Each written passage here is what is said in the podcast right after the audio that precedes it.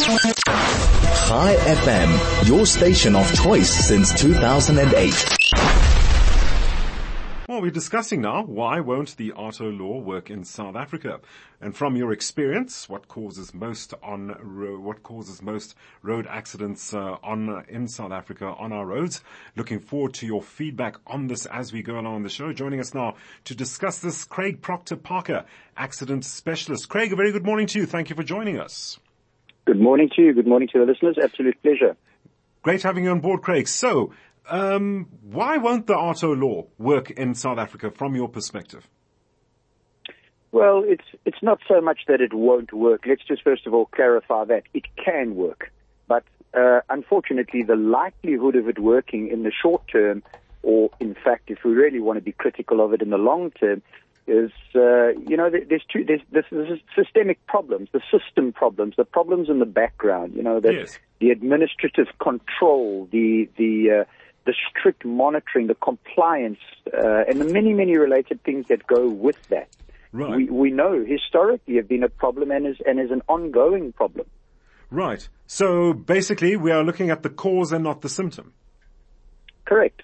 Correct. We, you know, we're putting a system out there that uh, is a well-established system in its various forms in, every, in in other countries that work, where there are very good controls, very good systems. It's not that it can't work here, Yes. but we have this inherent problem of of control, regulation, uh, strict administration, and and for that reason, it's highly unlikely to work and to be extremely difficult. Yes.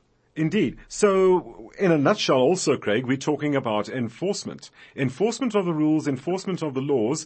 Uh, how is one taking this forward to impress upon government that, look, you can come up with all these beautifully worded, shall we say, documents uh, outlining laws and procedures and principles, but uh, if you're going to have people who are negligent on the road, people who are not obeying the rules, people doing as you, as they please, uh, we won't name the culprits uh, right well, but we know who the ultimate culprits are. How is this going to work in tandem? It's like oil and water. Hundred percent. It's it's uh, you know to me this is a this is a problem of of top down. You know when you have people in positions that that don't understand the system and don't uh, control things and administratively implement things properly, that immediately creates a problem from the top down. So it's all good and well you have a police officer who, with all due respect, is out on the road trying to do his job best as possible. You know, we point a finger at corruption. There is that, but we would like to think that, you know, maybe 80, 90% of the police force is, is, is good and willing to do their job.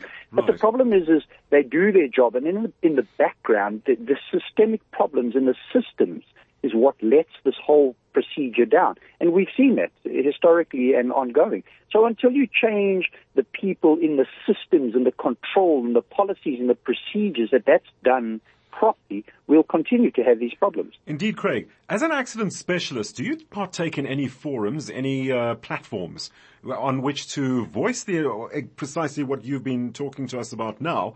Do you do you engage in such uh, forums to at least impress upon uh, the powers that be that listen, you you've really got to you know tackle this uh, you know at, at, at grassroots level in terms of uh, understanding what is causing the problem. Don't just put out laws there without enforcing and making sure that uh, law enforcement is out there enforcing this so as to ensure that you know there's some kind of uh, normality and uh, yes sens- sensibility happening uh, on our roads at, at the moment. No, so the answer to that is uh, me personally. No, I, I don't. I was Uh, just there- curious. uh, Yeah, I, I don't personally.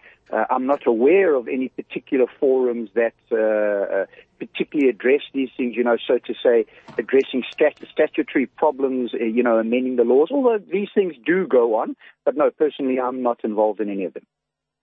Craig, so yes, all we can do is just uh, hope for the best and uh, yeah, see where things go and just hope that, you know, what we've just discussed falls on, uh, you know, those particular areas who need to be acknowledging that, you know, we need to get uh, to the cause and not the symptom as I put the question to you earlier on, instead of putting uh, laws uh, out there that are not go- actually going to be conducive to or conflict with the situation on the ground, in this case, on our tarred roads or gravel roads, whatever you might call it. Craig Proctor Parker. Thank you so much, Craig, for joining us uh, this morning, just to give us some background as to uh, what we are looking at regarding this AARTO uh, law situation, which has just been passed recently. The bill's just been passed recently.